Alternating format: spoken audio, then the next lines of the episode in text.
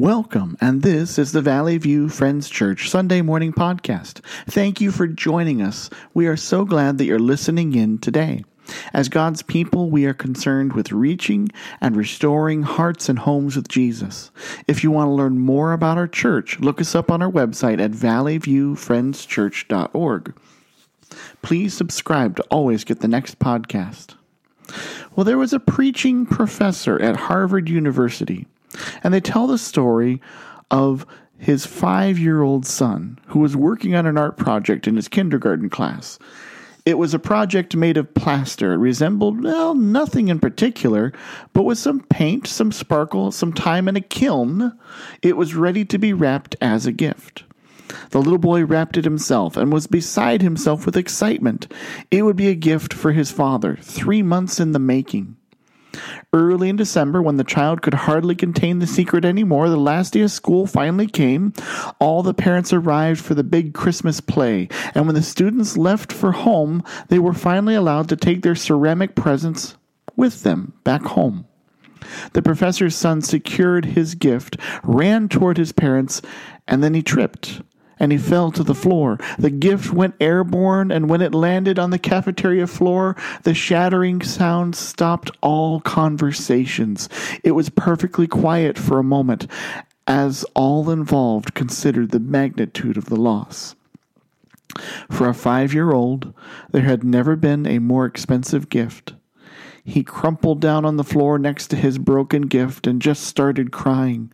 Both parents rushed to their son, but the father was uncomfortable with the moment, didn't know what to do. People were watching. His son was crying, and so he patted the boy on the head and said, Son, it's okay. It, doesn't really matter. Well, his wife glared at him in that moment, this preaching professor. Oh, yes, it does matter, she said to both of her men. Yes, it does matter. She cradled her son in her arms, rocked him back and forth, and cried with him. In a few moments the crying ceased. Now, said the mother, let's go home and see what can be made with what's left. And so, the, so with mother's magic and a glue gun, they put together from the broken pieces a multicolored butterfly. Amazingly, the artwork after the tragedy was actually much more beautiful than it had been in a pre broken state. At Christmas, the gift was finally given, and as long as he taught at Harvard, the professor kept the butterfly on his desk. It was a constant reminder that grief is real, that loss hurts, and it was also a reminder that from great loss, from, from great loss, great beauty can eventually emerge.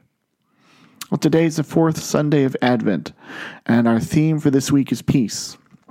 And we've read from Isaiah 9 6 over the last several weeks about uh, the Messiah and his different titles. And Isaiah 9 6 does tell us that the Messiah will be called the Prince of Peace. Peace is his jurisdiction. He specializes at bringing order and wonder from the chaos and frustrations of life. And it is my prayer that you would know the peace of Christ this holiday season, that you would experience genuine wholeness that is found only in Jesus. Now, some of you may feel like peace is a far off promise that Jesus has purchased for all who believe in him, a peace that is far greater than anything we can produce here on earth. He offers a peace that can be lived in even in the midst of storms of life. And you might feel like that's far off, but it's the reality. That's what Jesus offers to us. And so today I invite you to rest in the peace of Christ.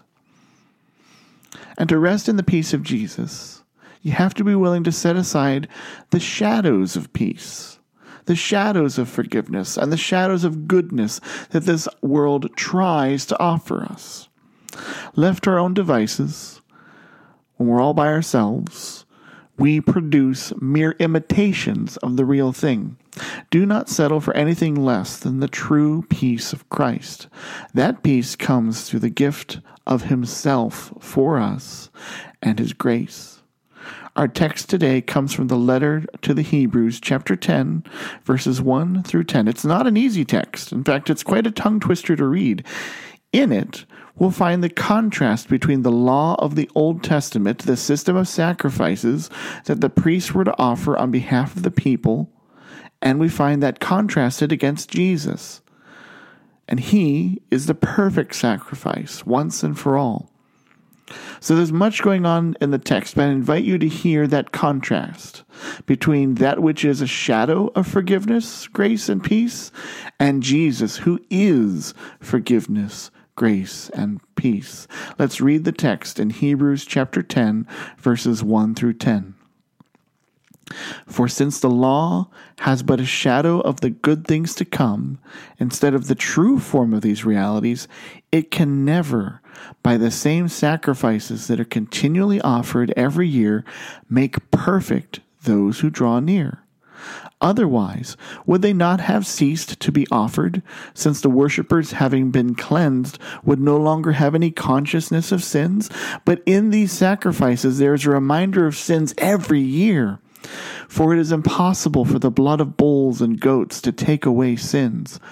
Consequently, when Christ came into the world, he said, Sacrifices and offerings you have not desired, but a body have you prepared for me. In burnt offerings and sin offerings you have taken no pleasure. And then I said, Behold, I have come to do your will, O God, as it is written of me in the scroll of the book. When he said the above, you have neither desired nor taken pleasure in sacrifices and offerings and burnt offerings and sin offerings. These are offerings, or these are offered according to the law.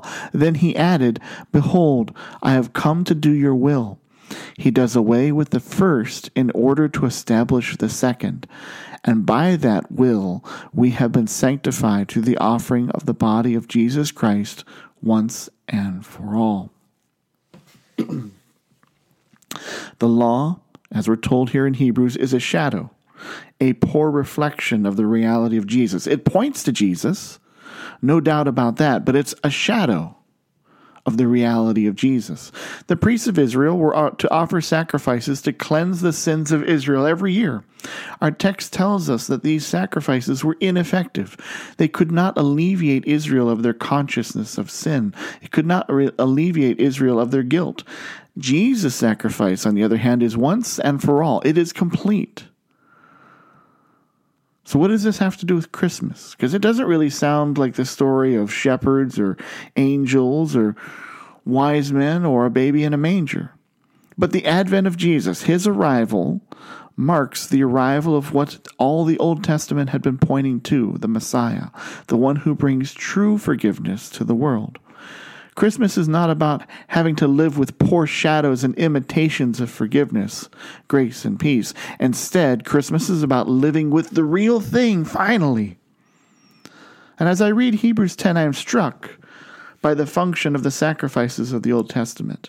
In Hebrews, we're told that the constant need for sacrifices serve to remind us of our sins every year.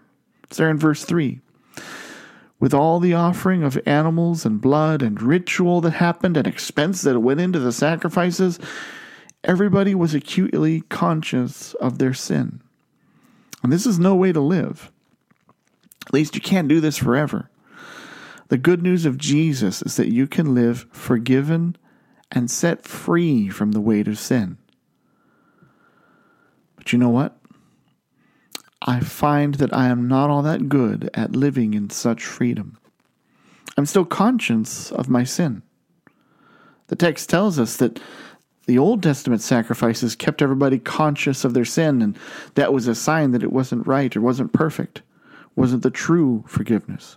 But you know, I'm still conscious of it today. And so I, I, wonder what's going on. I, I still deal with the consequences of my sin. I still live in a world that is touched by sin. Every time I face disappointment, selfishness, heartbreak, tiredness, I am experiencing the touch of sin. And perhaps you're sitting here listening to this message all too aware of your past. You're all too aware of pain that you're feeling. You're all too aware of the fallen world that you are in. The presence of conflict in your life is sapping your hope and the power of forgiveness. But I see in Hebrews chapter 10 a call for us to place our trust in Jesus instead of letting the flawed voices of this world speak to us about forgiveness, redemption, and peace. That's the contrast here. We can trust Jesus, or we can trust the voices of this world. And that's why I mean I struggle with my own uh, consciousness of sin. It's because I kind of listen to my own voice, and I think you listen to your own voice. We all listen to that voice in ways that we shouldn't. This I know to be true. Human effort alone can never bring redemption. Human effort alone can never restore relationship with God or with others. Human effort alone twists awareness of sin into unhealthy guilt that debilitates us. Christmas brings the good news that Jesus has stepped in where our efforts have fallen short. Grace and redemption are offered to each of us. If you're like me, you'd rather not be conscious of your sin. You'd rather uh, you'd rather forget about it and not feel its bite any longer. And I think the key here is not remembering sin, but recognizing what authority you're giving your remembrance of sin. Because you can give it the authority to doubt your worth, or you can give that remembrance the authority to treasure how much Jesus values you. There's a difference there. When you remember sin, you can give it to the authority, or you can give yourself the authority to doubt your worth. Or when you remember your sin, you can give yourself the authority to treasure how much Jesus values you. Do not let guilt continuously condemn you. Let it drive you to the grace of Jesus. I want to talk about guilt for a few moments because this passage in Hebrews tells us that the flawed, the shadow sacrifices in, in the Old Testament, the shadows of what was to come, they constantly reminded the people of guilt. And so we need to think about guilt. Guilt is a powerful emotion.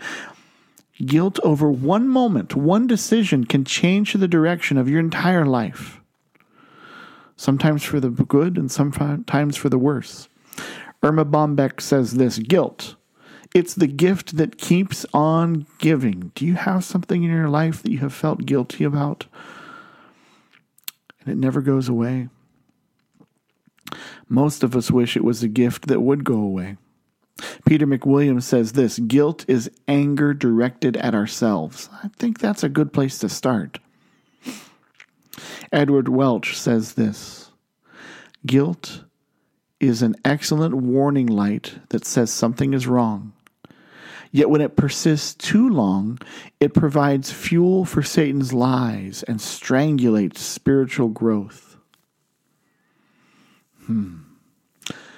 Our text today contrasts the sacrifices of the Old Testament that could not alleviate people of their consciousness of sin, and today our world is yeah, not really offering the blood of bulls and goats. Most people are not offering sacrifices to God, but our society is obsessed with guilt and trying to find relief from guilt. Our culture tries to manipulate through guilt. It's letting that guilt warning light persist too long. Our culture sells all kind of sol- kinds of solutions to guilt. The problem is, is no matter how well meaning the solutions are,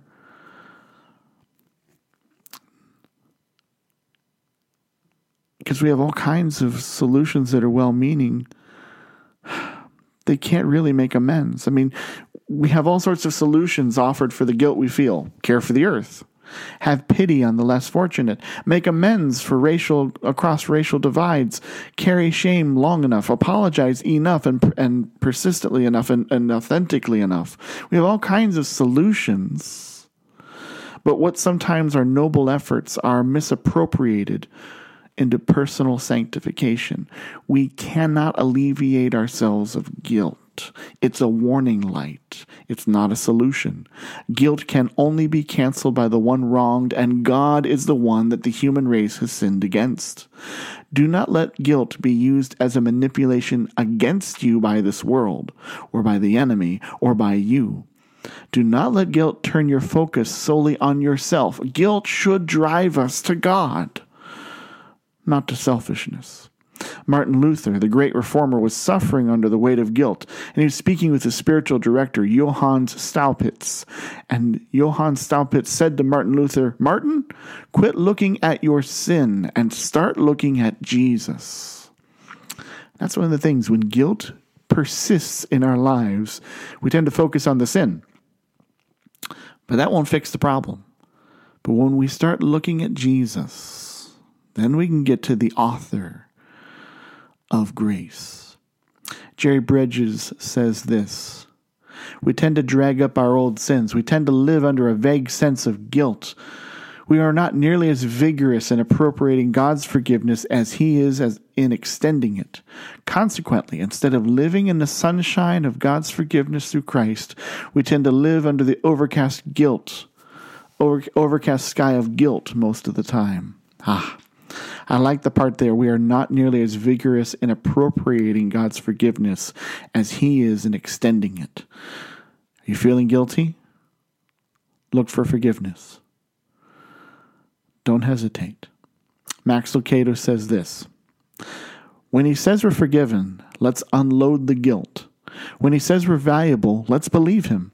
When he says we're provided for, let's stop worrying. God's efforts are strongest when our efforts are useless. Mm.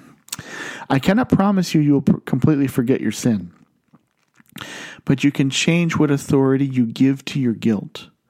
If you are a Christian, do not listen to guilt's condemnation. Instead, revel in the grace of Jesus and how precious he sees you to be. You are set free, and you are under the rule now of the Prince of Peace.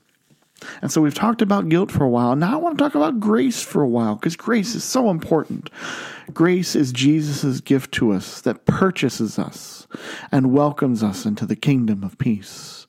This Christmas, I invite you to exit guilt and enter Jesus' grace.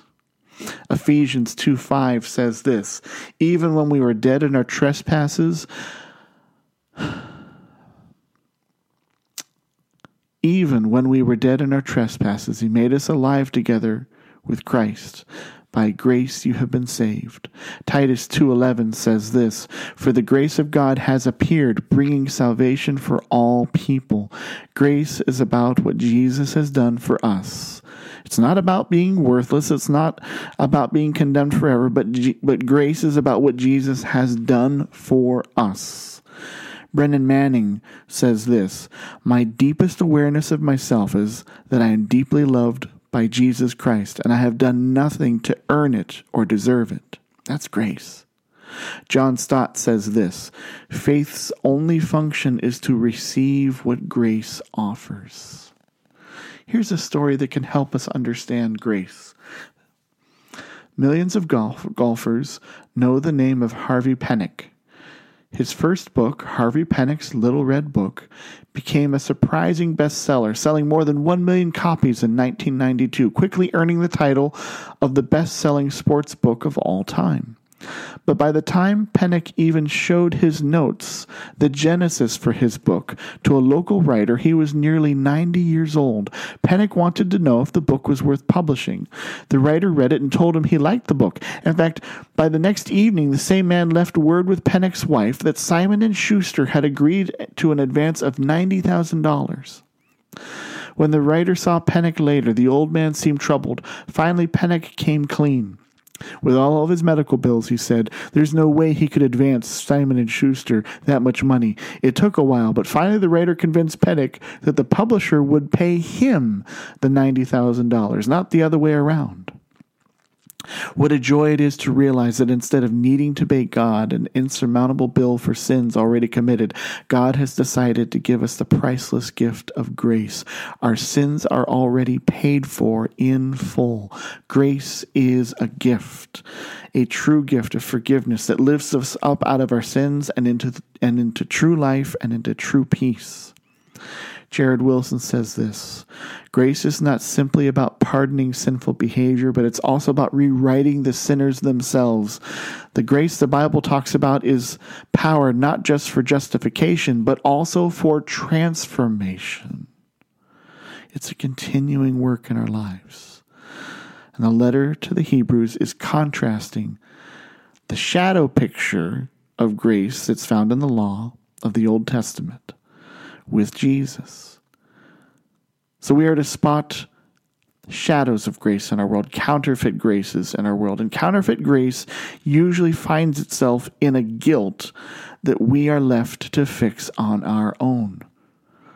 If you have a guilt that you think you have to fix, or someone is sharing with you a guilt that you feel bad about that you think you have to fix, that's not healthy guilt because we cannot fix guilt on our own. Our own efforts can never produce forgiveness and peace. True forgiveness and peace are found in Jesus Christ alone. I started this message with the story of a little boy dropping his gift that he was going to give to his father for Christmas. And I love the message of the story. It does matter. And something better is made from the broken pieces. And you matter to God. He can build something beautiful from the broken pieces that you are struggling with in your life. Wherever you find yourself right now, I would invite you to radically trust in the grace of Christ. Trust His grace for forgiveness. Trust His grace for life. Trust it for healing. Trust it for peace. Romans chapter 5 verses 1 and 2 says this, Therefore, since we have been justified by faith, we have peace with God through our Lord Jesus Christ. Through him we have also obtained access by faith into this grace in which we stand, and we rejoice in the hope of the glory of God. Will you know that this Christmas? Let us pray. Heavenly Father, forgive us of all the times that we try to put our trust in our own ability to make things right. We can never make proper amends for our sins, though we might try. Help us, Lord, to trust the grace of Jesus completely. Lord, help us to let that grace continually work out in our lives, bringing about your will and your peace. I pray this in Jesus' name. Amen. Go with Jesus.